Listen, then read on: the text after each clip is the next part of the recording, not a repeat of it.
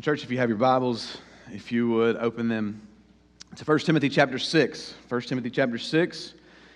We are finishing our study of 1 Timothy this morning. As you turn there, though, let me remind you of a few things that we've seen. Kind of recap where we're at this morning because it'll all come together for us in this conclusion. Uh, Paul is, the Apostle Paul is writing to uh, a young man named Timothy. He's a pastor, he's a young pastor, and things are tough for him. Even from Paul's letter, uh, we know a few things about Timothy and the circumstances there. Uh, he's young. There's at least the potential that folks were looking down on him because of that youth, because of his age. Um, Timothy is, is timid. Uh, a couple occasions we see Paul pushing him and, and, and telling him, urging him to take heart. So there's a, there's a timidity in, timid, in Timothy um, that, that we can see from the letter. Uh, on top of that, he didn't come from good stock. At least in this day and age and in the culture that he was living in, he was looked at as sort of a half breed. He had uh, Jewish and Gentile mixed parents. And, uh, and, and, so that was looked down on. And, and on top of that, he was sickly.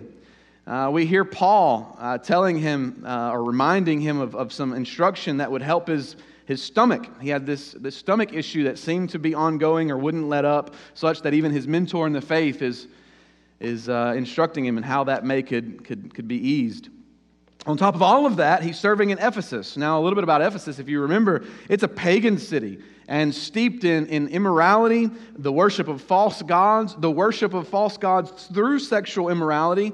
It's just a very pagan city with a lot of darkness. And, um, and that's the, the context in which Timothy's doing ministry here in Ephesus. And if that were not enough, there's false teachers within the church. So it's dark on the outside with the paganism that's going on in the city, and even on the inside, there are false teachers in the church that are leading people astray because they had shipwrecked their faith, as Paul said. Uh, and if you look back through the, the letter, you see what these men, these, these men who were likely leaders, right? Even possibly, we don't know for sure, but possibly even elders in this church that had started the church with Paul and were dear friends to Timothy at some point previous, and, and now they're, they're, they're teaching false doctrine. And Paul is instructing young Timothy, young, sick, timid Timothy, to confront these brothers and this errant teaching, this doctrine that they're spewing in this church. And so that's what this letter is. It's the Apostle Paul writing young Timothy to give him instruction, to give him an exhortation, guidance in how he should handle these issues. But this guidance, this instruction is very specific. And it had a very specific focus. And I want to remind you, as we've done every week since we've started our study here, there's a theme, there's a, a thesis statement. Paul has a, a purpose, and he shows us what that is in chapter 3, verses 14 and 15. Paul very clearly says, I'm writing these things to you so that you may know how one ought to behave in the household of God, which is the church of the living God, a pillar and buttress of the truth. So Paul's writing to show Timothy in the church of Ephesus and us today how we should behave as the church, as the household of God, the family of God. You think about the ways he's done that, even to this point. He showed us how to spot false teaching how to, how to have a, a gauge or a litmus test for heresy, for false teaching. He showed us the importance of prayer and training for godliness. He showed us the role of, of women in the church. He's given us qualifications for elders and deacons, the leadership of the church. He's given us instructions for how to care for the various parts of the family mothers, fathers, brothers, sisters, widows, slaves, pastors, how you're to care for every part of the body, the family that is the, the, the church. He's given us the, the dangers of materialism and how so many have been led astray by, by the lure of materialism. And in, in all of that, Paul's purpose, his thesis, has been made very, very clear. He's showing us how to behave as God's family. And so, as the letter ends, you may be wondering, and it would be a good question, what is utmost in Paul's mind? What is of, of, primary importance as he's unpacking this idea, as he's given us his thesis, and he's given us all of this truth around that idea? What's, what's in the forefront of his brain? And that's a good question because oftentimes we end our, our conversations with what we want to stick, with the thing that we want to, to be heard the loudest, or the thing that we want to be remembered or said the clearest. You think about this, and even in the way you end phone call conversations with your loved ones, your family members, right? You have the conversation, you're getting off the phone, you say, I love you. I'll talk to you later. I love you because you want that those three words to be the last thing that they hear right those are important those words are important so you say them last and most clearly And that's what's going on in our text this morning. Paul's final exhortation, at least in this first letter to young Timothy. And it's going to be the part of the letter where he says this most memorable statement that many of you will, will recognize fight the good fight for the faith. And it sounds a whole lot like what he said in chapter 1. If you can remember that far back to when we started this study, he said, Strongly engage in battle, Timothy. And so at the beginning of the letter in chapter 1, at the end of the letter in chapter 6, and, and, to us today, Paul is telling Timothy and us in this context, in the church today, there is a battle and there is a struggle waging and going on, and you need to engage and fight in this battle, Timothy. Don't back up. You need to realize that there's a battle not only for your faith, but for the faith, the gospel. And so for us as Christians today, we are still in this battle. It is still going on. And the quickest way to lose this battle is to put your head in the sand and act like it doesn't exist, or to retreat from culture and say, well, they can just have it. There's a battle, friends. It's a spiritual battle. It's not a battle of, of flesh and blood, it's a spiritual battle, and we are still engaged in it. And the exhortation to us today from 1 Timothy is that fight for the faith. Fight for the gospel. And so let's jump into the text together this morning. We're going to finish up the letter, verses 11 through 21. You'll notice as I read that I'm going to skip over verses 17 through 19. It's not because those verses are unimportant, it's because we covered them last week. Uh, last week in our, our, uh, our text, our scripture, we were, we were challenged, we were, we were called to understand and consider the dangers of materialism. And so we included verses 17 through 19 last week because they deal with that topic as well. And so this morning we're going to read in, in the entirety of the, the final section there, 11 through 21. But before I do that, before we read our text, I want us to hear Paul's argument in, in one reading, in one section. But before we do that, I want to, I want to show, point out something to you that, that should set the tone for us. Look at verse 11. It says, But, but as for you, O man of God, there's a shift. There, there's something, there's a reversal that's taking place in what Paul has been describing, right? And you need to see that before we read the exhortation and remember where we've been. He just spent a good deal of time describing the false teachers their, their conceit, their being puffed up, the division that comes with false teaching, the controversy, the quarrels, the envy, the dissension that follows their teaching. He's been describing that in some detail for us, and even the, the lure of, of materialism is a connected thing to that. And then here in verse 11, he's saying he's going to shift the focus now from that, from that false teaching, from those false teachers, fully upon Timothy and how he should live. So, as for you, O man of God, Man of God is important here too, and I want to point this out for you before we read the text. This, this was a customary title in the Old Testament that, that oftentimes we say so flippantly, like, I want to be a man of God, I want to be a woman of God. We're training people to be men of God. And we, we should, those are, those are good things to say, but th- this title for, for, Paul to Timothy was not being used as flippantly as what we would use it today. Th- this is a title in the Old Testament that had significant weight and meaning. You go back to Deuteronomy 23, Moses was the man of God. You go to Nehemiah 12, David was the man of God. Go to 1 Samuel chapter 9, Samuel is the man of God.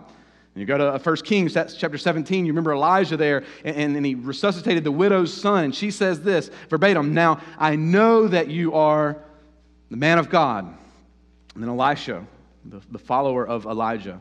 In 2 uh, Kings chapter 4, Elisha was understood to be the man of God. And so, in short, when you see this description in the Old Testament, what Paul's doing here with Timothy, man of God is one who is in God's service, represented God on earth, and spoke on behalf of God in his name. That's the, the idea that characterizes this title, man of God. And so when Paul is addressing Timothy here, he is emphatically using this title, but as for you, man of God, he's got Timothy's attention. This, this will stop Timothy in his tracks, and he's, he's all ears now as he's, well, he's reading, not hearing. this is a letter, not an address. The young disciple knew that heavy instructions were about to follow. Paul's using this title. He's, he's, he's pulling him in and saying, Listen closely, man of God. And I point that out to you before we even read the text because you need to hear this today, Christian. You need to understand there is application here for you in this. You represent God to this world. Christ lives in you through his Holy Spirit. He lives in you. You are his representative to a lost world. And, and yes, there's direct application here for uh, pastors and those who would proclaim the word of God, those who would shepherd people, but, but there is application for you here this morning as well as you represent Christ to your workplace, to your family, to your community and neighborhood. And so, so what I'm saying is don't duck when I read the text this morning and think, well, this is just for our pastors, this is just for our elders, this exhortation to Timothy. No, it, it, is, it is for all of us to hear and take to heart to receive and to ask the Lord to teach us, to convict us where necessary. So let's read the Word of God together this morning, church. Starting verse 11. Hear the word of the Lord, church. But as for you, O man of God, flee these things. Pursue righteousness and godliness, faith, love, steadfastness, gentleness. Fight the good fight of the faith. Take hold of the eternal life to which you were called and about which you made the good confession in the presence of many witnesses. I charge you in the presence of God, who gives life to all things, and of Christ Jesus, who in his testimony before Pontius Pilate made the good confession, to keep the commandment unstained and free from reproach until the appearing of our Lord Jesus Christ, which he will display at the proper time. He who is blessed and only sovereign, the King of kings and Lord of lords, who alone has immortality, who dwells in inapproachable light, whom no one has ever seen or can see. To him be honor and eternal dominion. Amen. Skip down to verse 20. O Timothy, guard the deposit entrusted to you. Avoid irreverent babble and contradictions, what is falsely called knowledge. For by professing it, some have swerved from the faith. Grace be with you. Let's ask the Lord to bless our time in the Word this morning. Pray with me. Father, we need you. We need you to take these words, your words, holy words that were written in times past, inspired by your Spirit. We need you to take these words and sear them into our hearts. So, God, I pray you would do what I can't. God, you would use my feeble attempts to study and understand this text. Use my um, feeble mind, heart, and words to communicate this word to your people. God, if now more than ever we need to understand what this truth is communicating to us the fight that you've called us to, the war that's waging around us. Embolden your saints, embolden your peoples to, to live out the gospel in their lives. Spirit, you come and work as we, as we attempt to understand your word. It's in Christ's name we pray. Amen. Give us five words this morning, five words that I think will help us unpack this text. All of them begin with the letter F, if that's helpful. Doesn't work out that way in the Greek, but maybe it's a thing that would help you remember them this morning as we're studying in English. So the first one is this flee. Not like the little insect on your pet or the, the bass player from the Red Hot Chili Peppers, but flee. Verse 11, you see this, this idea flee sin. But as for you, O man of God, flee these things. Well, if you just start reading here, you may wonder what things would he be talking about? What is he, what is he referring to when he says these things? Well, the things that characterize these false teachers that he just finished describing in the passage from last week in verses 3 through 10. Remember this false teaching that, that minimizes the gospel, that minimizes the exclusivity of Christ. Remember what they were teaching because that's important for us as we hear him urging Timothy to flee these things. We need to understand what these things are. And you remember that they were teaching legalistically that Christians should avoid eating certain foods and they should no longer get married. They should avoid marriage. In chapter 4, this is where Paul explains explicitly what they're teaching. And they should do that because in, in avoiding these things, these certain things, they would become holy. They would earn or merit or win some type of righteousness. And Paul says, no, absolutely not. Holiness only comes when you give your sinfulness to Christ through faith and repentance, and you are given His righteousness, this exchange that takes place in the cross for us as sinners. That's the only way you have any holiness, is if you have Christ's holiness. So God forbid that you think you could earn it. That's what he's saying. That's what these false teachers were teaching, and that's what he's, that's what he's confronting here with Timothy. He's saying, Flee that mess, Timothy. Don't even think about it for a second that you could somehow earn or merit forgiveness or grace, or that somehow you could earn or merit righteousness or holiness. The only way you're given it is this substitute that happens in Christ. So flee that, flee that teaching and that thought that minimizes the gospel, but flee petty conversations and quarrels about words. Verse 4. That's what he just described in, in the chapter we're in, chapter 6. Flee the divisive talk, verses 4 and 5 of chapter 6. Flee religious delusion whereby you think that you can somehow uh, gain by godliness, this false godliness, whereby you set up this aesthetic lifestyle or a legalistic lifestyle and say, Look how holy I am, that that would be gain for you. Flee that idea. Flee materialism, right? Verses 9 and 10, by which some have shipwrecked their faith in the pursuit of, of worldly things, possessions, material things, money. Flee that, Timothy. Flee it. And you may hear that and you may think, well, Matt, that sounds kind of wimpy, right? Like we have the Holy Spirit living inside of us. We, God Himself resides in those who are His people. And so, why in the world would we run? Why not fight? We'll get to fight in a second, and we'll see what that means in more detail. But, but church, don't think that those things are disconnected. Fleeing is often our best, best method of fighting. Those things are not at odds. And here's what I mean in, in 2 Timothy, we'll get to 2 Timothy. 2 Timothy chapter 2, verse 22, Paul's going to recommend flight, running, as a defense from sensuality. He says, Flee youthful passions, Timothy. Run from them. This isn't the first time that the Bible gives us that warning or that defense, that way of fighting, right? If you remember back to the Old Testament, the patriarch Joseph, the Old Testament, he was serving under Potiphar, one of the most powerful men in Egypt. And you remember what happens if you remember that story. Potiphar's wife gets the hots for Joseph. She makes a pass at him. She offers herself to him in a very clear way, in every sense of the word. And what does he do? He runs. He literally runs. He runs away from her. Why? Why would he do that? Well, because he knew any attempt to stay in reason, any attempt to stay and fight, any attempt to win an argument would have been too much. And so he runs. And so, to believer today, here's the application for you. Maybe you need to hear this exhortation. It's just simply flee, R- run. That, that may mean for you that, that you need to, to turn your phone off and, and quit reading the scroll, right? It may mean that you need to move your computer to a more public place in your house so you're not tempted to look at pornography. It may mean that you need to get away from certain friends or colleagues at work, work because you're, you're tempted to gossip when you're around those friends. It may mean that you literally need to run away from something that may shipwreck your faith and your life. That would not be too drastic a step to take, to literally run. if you're caught in sin, listen, believer, if you're caught in sin, if there's some secret sin that you've hidden and you've done a good job of hiding it for so, such a long time, not even your spouse would know about it. If, there, if there's something you're caught in this morning, believer, run from it. But, here, but here's the thing don't, don't just run from sin because you'll run to another one, right? Like if you just run from one habit, you'll, you'll pick up another one. In, in your running, there's some intentionality here. You're running from sin, running from something that's enticing you, but you're running to Christ Himself. Find grace and mercy in Christ, a love that, that will captivate your heart and mind in a way that that sin never could have. So run from sin, run to Christ. Let me give you at least three ways that you can think through this as you're thinking about what, what, what, what might I need to, to flee or run from. I'll, I'll hit these quickly. Flee sinful actions. I mean, that's, that's the first one that's obvious, right? Like if you're doing something, physically doing something that's sinful, some temptation that you've given in from, into, run from it. Don't entertain it. Don't flirt with it. Don't, don't, don't, don't even for a second think that you can continue this thing. Run from it. Like today, ask Christ by the power of the Spirit living in you to help you resolve to not do that thing.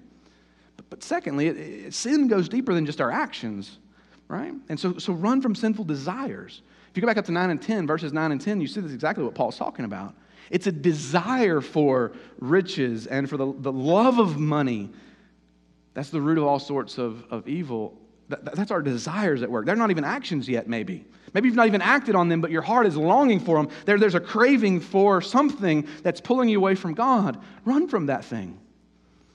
But then, third, there's another layer that, that so you have action. I've done something, I'm physically doing something. There's desire where I'm wanting to do something. And there's a third layer that goes even deeper than that, and that's your thought life. Maybe this morning you need to run from some things that you're thinking through and you're wrestling through in your mind you haven't even gotten to them yet.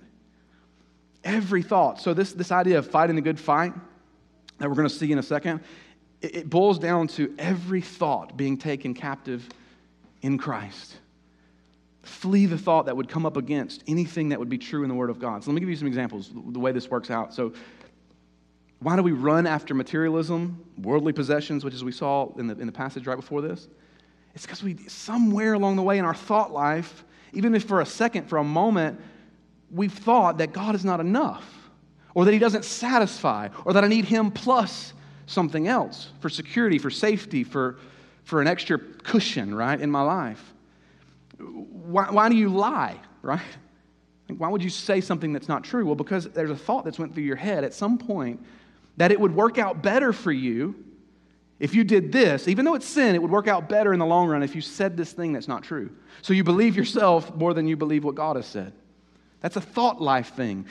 Why would you give in to sexual impurity? Because you believe that in some way you've thought at some point that, that purity isn't the best option or best route for you. Why would you give in to doubt or despair? Because at some point you've, you've thought that God's not going to care for you or that his promises are not true, or there's at least an exception to his promises in some sense. That, that's, a, that's a battle that's waging war in our, in our minds, in our thoughts. Run from those thoughts. Take every thought captive. That's what we're being challenged to do here. And so, in every area, flee from the actions, desires, thoughts that would not be in accord with what God has said. Let me move us to our second word in the text. Second word is this follow. So flee sin, verse 11a, that's the first part of verse 11. As you continue, follow. The Christian life doesn't just consist of, of, of, of, fleeing, running from certain things.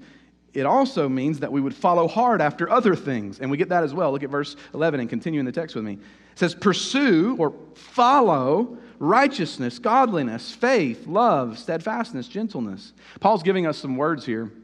He gives us six words, but it's not just six random words, they're actually pairings. It's three groups of words, three pairs of words. And they, they summarize for us what it looks like to follow after, to pursue righteousness, the Christian life. So let me, let me hit these real quick for you and show you righteousness and godliness. And this covers the, the horizontal and vertical dimensions of our Christian life. Horizontally, we're to act righteously toward one another. We're to love one another. We're to honor one another. In our dealings with one another, there should be uprightness, righteousness in our dealings horizontally.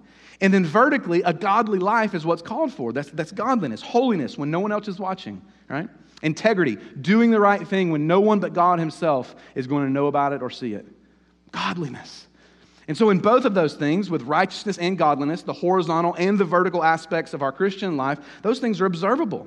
They go hand in hand, they work together, and they produce a life that's spoken well of on earth, horizontally, and in heaven by God Himself. So follow after that, church. That's something you should pursue to follow after. As you run from sinful things, follow after righteousness and godliness. The second pairing is faith and love. This is a common pairing that we see often in Paul's letters. Uh, you see them throughout 1 Timothy. This is the fourth time, actually, in this letter. You see it in 2 Timothy, you see it in Titus as well. And the emphasis here, this, this faith and love, yes, it's love for, for, for God, yes, it's faith in God, but there's, a, there's an outward expression of that. There's an expression of that toward others. In particular, in this letter to Timothy, towards those he's shepherding, towards those he's been called and tasked with overseeing and caring for. Demonstrate that faith, that love to them, Timothy. And so this morning, if I can just dig a little, who do you need to be intentional this week to demonstrate faith, to your faith too this week. You, love that's a God given, spirit induced love. Who is in this moment God put on your heart and saying that person needs to see this this week? Maybe it's someone in your home, maybe a child that's difficult and you're just in a parent struggle right now and it's, it's hard. Maybe it's a spouse that sinned against you. Maybe it's a coworker at work that maybe even because of the stuff that's went on this week with the election, you know is going to be hard on Monday morning. And you know right now, if you would be honest and vulnerable before the Lord and ask the Lord to convict you and show you that this morning, right now, the Lord's putting somebody on your heart and mind that this week you're to demonstrate that kind of faith and love in front of this week. Run after that, pursue that. And then he says steadfastness and gentleness. This last pairing is especially vital for us today. In the context of this letter, you think about the, the things that Paul has already shown us in this letter. He's writing to Timothy. These things are invaluable to a young pastor who's shepherding a church with heresy on the inside and pagan uh, idolatry on the outside. He needed steadfastness and he needed gentleness, and we do as well, church. The steadfastness just says, I won't quit. Right? In the face of opposition, when, when, the, when I'm being attacked on account of the gospel, I'm going to I'm going to keep plowing. I'm going to keep my head down and trust the Lord with steadfastness. And then gentleness is this idea of, of tender, patient self control in dealing with the difficult people that, that Timothy was shepherding. I need both of these. You need both of these, church. In, in the cultural moment that we live in, you need steadfastness to trust the Lord, to keep focused on Christ no matter what may be thrown at you. And you need gentleness to have hard conversations, to have gospel conversations in a culture that doesn't want to hear the gospel. You need gentleness. Need steadfastness. And so these three groupings that Paul gives us are, are incredible, but what's really striking to us is the contrast that he paints with them, right? Flee sinful things, follow after, pursue righteous things. Here's the irony, church, is that as flawed human beings, even as Christians who are still wrapped in flesh, we often do the exact opposite. We pursue things that end in disaster, and we turn our backs on the things that would bring joy and fullness. And the wisdom of the scriptures, the wisdom that the, the Holy Spirit would have for us this morning is so simple. John Stott summarized it in this way in his commentary. He says this We are to simply run from evil as if we're running from danger. And we're to run toward, run after goodness as if we're running towards success or joy. That is, we have to give our mind, our time, and our energy to both flight, fleeing, running from things, and pursuit. And so, church, as we summarize these first two words, flee, flee, and follow, let me just ask you, what are you running from? And what are you running toward this morning? As you evaluate, as, as you ask the Holy Spirit to search your heart, what are you running toward and what are you running from, even right now, in your walk with Christ? Number three, the third word on our list this morning fight. Fight. This comes in verse 12. Fight the good fight of the faith. You know, church, we're all willing to go to blows over something. Every one of us in here will go to blows and will fight for something, be it family, spouse, job. And I'm not saying that those things are not things to fight for. We should take those responsibilities and those stewardships serious uh, in, a, in a serious way. We're all willing to go to fight to fight over something. And here's what Paul is saying, very specific. There is a fight to fight, and it's not just any fight, it's a very specific fight, and he's showing us which hill it is that without a doubt believers, Christians that have professed the name of Christ, the hill on which to die. As Christians, we are called to fight the good fight of the faith. And this is the point that Paul's been building on this entire letter. When you think about what he said about us as the family of God, as the household of God, the, the ones that have been knit together as a family, it's because of the gospel, it's because of the faith. And all of that has been building to this point that Paul says all of it hinges on this fight for that, Timothy. Fight for that. And you think about the ways he's described this, that he's to fight for the faith that some have wandered away from. Chapter 6, verse 10 chapter 6, verse 21. That he's to fight for the gospel, that which is essential.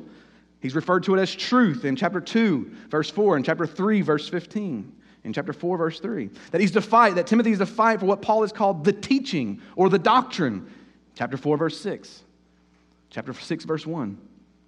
That Timothy is to fight for what Paul has said has been entrusted to him. He's called it the deposit. That's chapter 6, verse 20. So, what is all of that? What is this truth, this doctrine, this essential teaching? What is this deposit that he's referring to, this thing that he's been entrusted with? It's the gospel, church. It's the only way by which sinful men and women can be made right with a holy God. It's the gospel. It's the good news that, that, that, that we are sinners, that we are utterly depraved and sinful people, that we are rightly and justly under the wrath of a holy God. And that God's not being mean and picking on us for that. He is holy, right, and ruler, and we've rebelled against him. And because of that, his wrath is on us. But God, but God, in his great love and mercy, sent his son as a substitute to die in our place, to take our sin in his body. And in so doing, he has nailed that, that, that certificate of death that was against us. He's nailed it to the cross. That truth, that in his resurrection, there is now resurrection life for anyone who will put their faith and trust in Jesus Christ. That truth, that precious truth, the gospel, is the truth worth fighting for. That we go to blows for, that we risk our very lives for if, it, if the time and the circumstances call for it. It's that precious truth. That's the truth that in every day and age, believer, men and women have been, been called to, to fight for. And so in your life, believer, this morning, in your marriage, in your parenting, in your workplace, in, in, in our culture, in this community, it's worth fighting for. And we would say that, that, that, the gospel is that thing that is the hill on which to die. And Paul says, fight the good fight of the faith.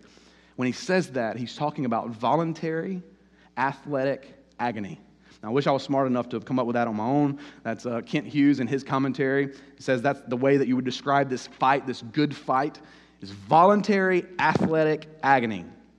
Here's what it means it means that in other places, Paul's used the image of a race or a boxer, someone who's boxing, or um, someone who's in the military, or someone who's farming. And in each of those, the idea is that there's a grueling endeavor. It's a hard work, it's a labor, but it's something that you signed up for and that you're committed to seeing completed, finished, done. And I'm not a runner. You guys know that. You can look and tell. It's quite obvious. I'm not a runner. But from those that are a runner, especially distance runners, you know that there's this, this ascension where you can vouch for this, that, that you run until you feel like you can't run anymore. And right when you hit that wall, you keep putting one foot in front of the other and you just keep running. You literally just keep going. It, it, it's an indescribable thing. I used to run a long time ago. That's the only reason I would know that. I'm also not a fighter, I'm not a boxer. I like to watch good fights. And one of the things you see in a good fight is that those fighters are literally giving every ounce of effort and energy and exertion that they have, literally going toe to toe, blow for blow, until they can't lift their, their hands anymore, can't lift their gloves anymore. That's the image here. That, that we as believers have been called into a battle, into a fight, and we are to wage war and battle for that precious truth, the gospel of Jesus Christ, pushing us to risk it all if necessary. And here's the thing, church Paul didn't just say this it's like a hoorah speech to Timothy or for us today and just leave it, you know, pep rally talk, coach talk. No, he lived it out. He gave us the example of this in his own body. Paul, at the end of his life, at the very end where he writes this second letter, he, he says this For I am already being poured out. I'm already being poured out like a drink offering, and the time of my departure has come. I have fought the good fight. I have finished the race. I've kept the faith. That's the way he described the end of his life, church. And that's how my prayer for each and every one of us is, is when we are at the end, that we could look back and say that that's true of our life as well. We fought the good fight, we finished the race. That's been the call of every Christian of every generation.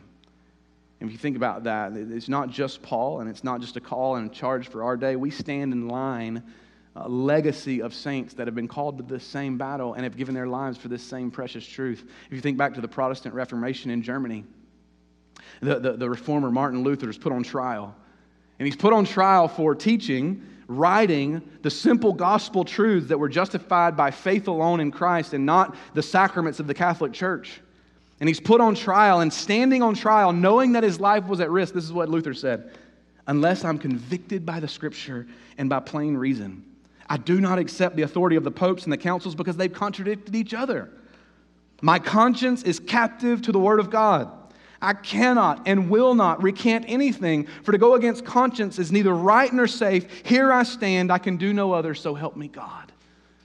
Do you hear the resolve in that? Do you, do you hear a man that sounds like he is committed to laying it all on the line for that which is most important? He's fighting the good fight. You get to the English Reformation under the reign of Bloody Mary, who uh, you, have probably read or watched movies or, or shows about, who is trying to restore England to Catholicism. And Hugh Latimer and Nicholas Ridley, they're arrested for standing up and teaching Protestant doctrines of the faith, for teaching the gospel. And they're tried and they're sentenced to die by being burned at the stake. And literally, as they're chained together, Latimer and Ridley together at the stake, beside one another, locked arms, and the flames are literally crawling up their legs as they're being burned alive, Latimer seeks to, to bring comfort to Ridley, his colleague and his brother in Christ. And he says this Be of good cheer, Master Ridley.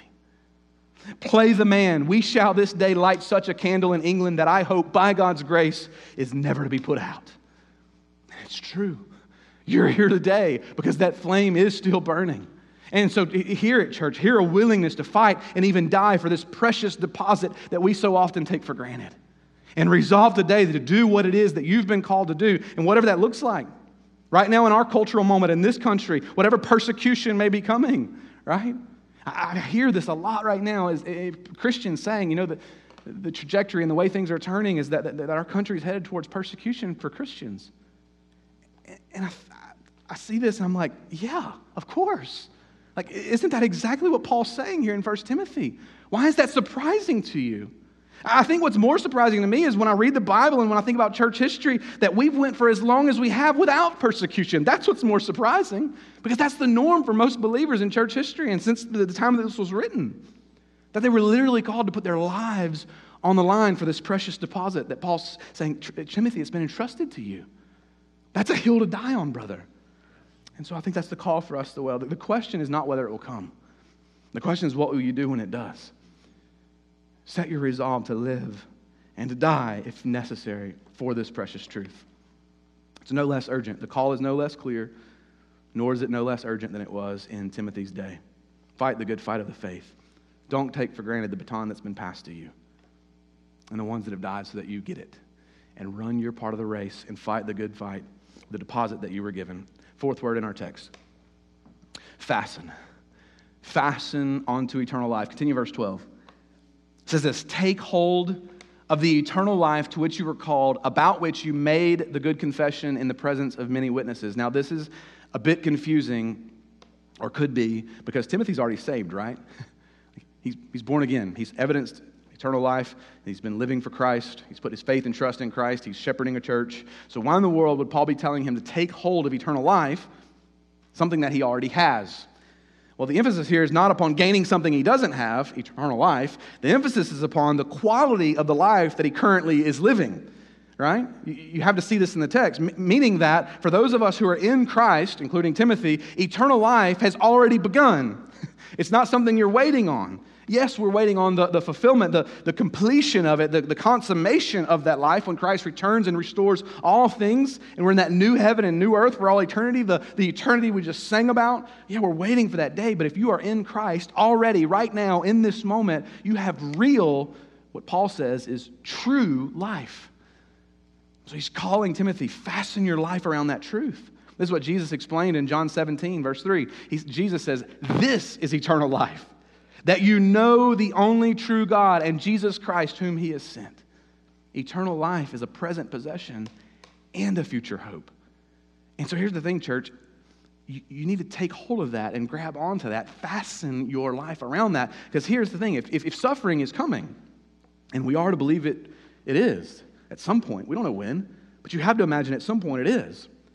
And if we're to fight for the gospel, and we should, according to what we just read in the text, then you need this truth in order to do that. Take hold of, fasten your life around this reality, the reality of eternity, what you have in Christ. And then you'll see, as this world goes strangely dim, what does it matter? What persecution or suffering comes. Take hold of it. In the Greek, this word take hold, it's, it's a verb. We take hold of, three words in the English is one word in the Greek, and it's this idea of grab or snatch or, or, or, or hold onto and often with violence. It might sound strange, but we see this word a little more clearly in the Gospels. If you remember in the Gospels, Jesus and Peter walking on water together, and Peter takes his eyes off and he begins to sink, and Jesus grabs him. You can picture the violence with which he snatches him from the water, right, as he's sinking. Again, in Acts chapter 21, the crowds were trying to seize Paul and drag him uh, away from the temple. And it's the same word that's used in both of those cases. It's used in 1 Timothy chapter 6. And when you get that picture, that image of those two scenes in your mind, it helps us to understand how you have eternal life in Christ. You've been born again, your sins forgiven, you will spend eternity with Him. Now grab onto that, seize that truth, fasten your life around it, and go through whatever Christ calls you to go through for the, for the sake of this gospel, this precious truth. Number five, fifth word in our, our text fulfill. fulfill your calling. And this is where all this argument comes to a point, comes to a head. He says this read with me in the text. I charge you. Here come the witnesses, right? If this is a court scene, he's going to charge him, and there are going to be witnesses watching. I charge you in the presence of God, who gives life to all things, and of Christ Jesus, who in his testimony before Pontius Pilate made the good confession. Here's the charge keep the commandment unstained and free from reproach until the appearing of our Lord Jesus Christ, which he will display, display at the proper time. The charge revolves around whatever this commandment is in verse 14. This commandment that he is supposed to keep. Keep the commandment. So, what is that? What is this, this, this charge and what is this commandment that he's to keep? Well, it's the thing that Paul's been getting at for this entire letter. It's not a list of commandments like the Ten Commandments do this, do this, do this, don't do this, don't do this. It's a command. It's the one thing that's of first importance. It's the proclamation of the gospel. And watch how this plays into everything. Remember, he's, he's arguing, his thesis is that we're the family, the household of God, right? And as we are, everything we do should be to display and propel to proclaim the gospel. So, in the way that we care for widows, in the way we care for one another, in the way that you care for your, your elders, in the way that you hold up truth in all of these things, it's a demonstration and a display of the gospel. So, that thing, that commandment, Timothy, that you've been charged with, hold it up. Keep the commandment. This is our charge, this is our calling. And here's the thing Timothy's commandment and his charge from Paul is the same as ours today guard the good deposit. Protect the good deposit, the gospel itself. And the gospel is one of those things, listen close, church. The gospel is one of those things that the way you guard it, the way that you protect it, is by indiscriminately giving it away. Do you see that? This is what Paul's calling him to do. Give it away. Because in giving it away and proclaiming it to everyone and putting on display before everyone, that's exactly what you're doing. It will go, it'll be like a fire that is fanned into flame. It'll be protected, it'll be guarded as many people begin to believe and profess faith in Christ.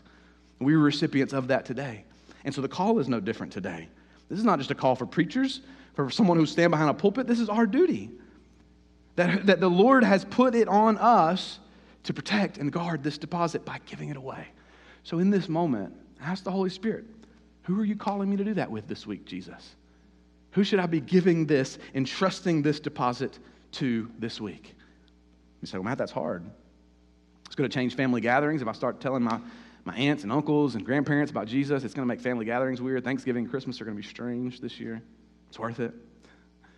It's going to make work a little more awkward. I'm going to have to sit next to this guy at the cubicle at work. It's going to be strange. It's worth it. It's going to make, it's going to make the commute longer if, if I open up and share my testimony and share my faith with this guy, and then we got to ride home together. Like, it's going, to make, it's going to make things hard and difficult. I might get made fun of. I might get ridiculed. It's worth it. It's worth it. And, and if you don't think it's worth it, Paul answers that question for us too. But look how he does it. Look, if you continue in the text, not only does he show us it's worth it, he does it by singing. This is the third time in six chapters that Paul has burst out into song. He just can't help himself, right? Like you, you see that. This is an indicator of your love and affection for Jesus. That you just can't help singing his name. You can't help bragging on how good he is. You can't help but testify in, in who he is and what he's done for you. You just can't help sing. That's what Paul does for the third time in our study of 1 Timothy. Look at, look at his song. Look at his anthem of worship, verse 15. He who is blessed and only sovereign the King of kings and the Lord of lords, who alone has immortality, who dwells in inapproachable light, whom no one's ever seen or can see, to him be honor and eternal dominion. Amen. Think about in just short two verses, in two short verses that, that make up this song, this, this, this, this anthem of praise for Paul. Think about all the ways it informs our theology. His rule is universal. He's blessed and the only sovereign one, sovereign over everything. His reign is invis- uh, invincible. He's the King of kings and the Lord of lords. No one can match him. No other ruler rivals him. He's unrivaled in power. He's immortal, verse 16, meaning that he's beyond and above time itself, that there's no time which he's not been, there's no time where he will not be. He's eternal.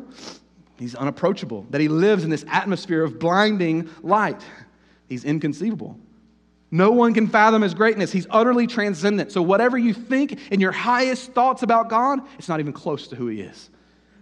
He's utterly above anything we can imagine. He possesses all power. He deserves all praise, which is how verse 16 ends. To him be honor and eternal dominion forever. Man, what a great God we serve. And so, when you put all that into perspective, that's who Christ is, that's who we're worshiping. Is it worth it? It's absolutely worth it.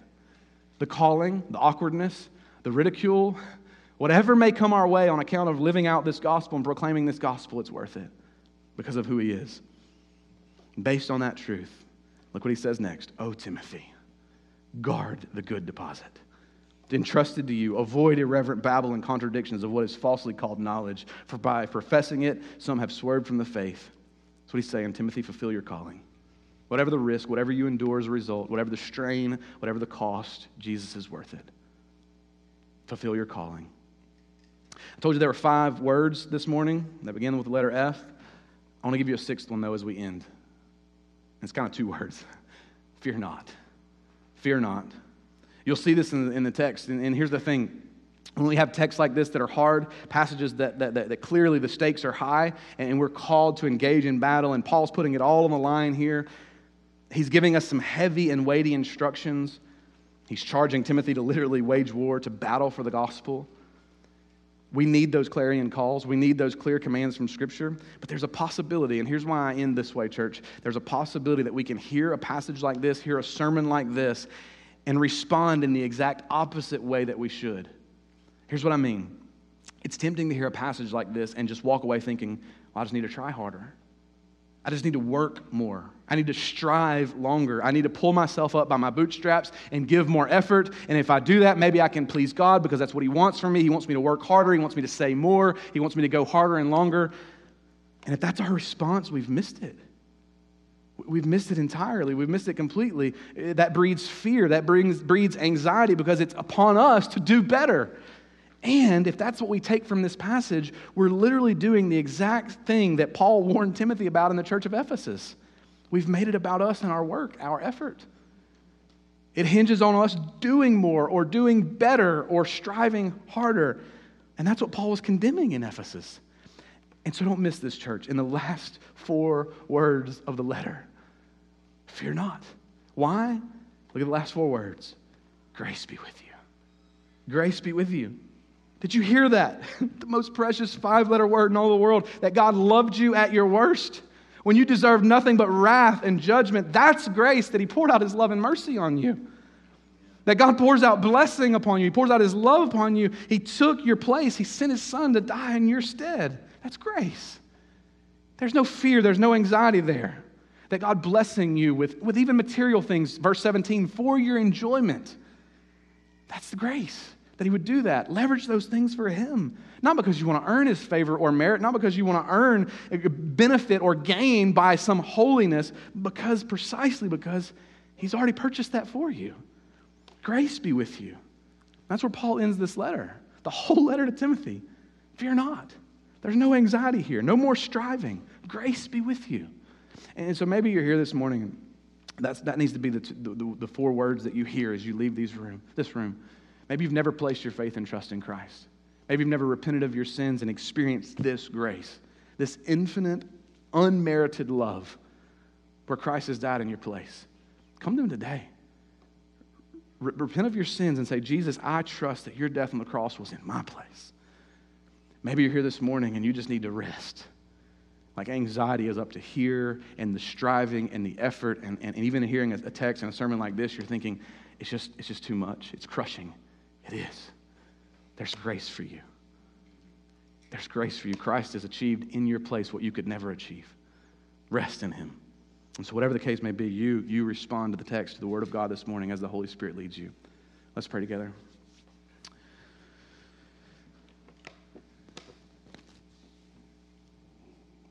Father God, we need, even in this moment as I pray, a greater and better understanding of your grace a greater and better understanding of the gospel, the deposit that was entrusted to us.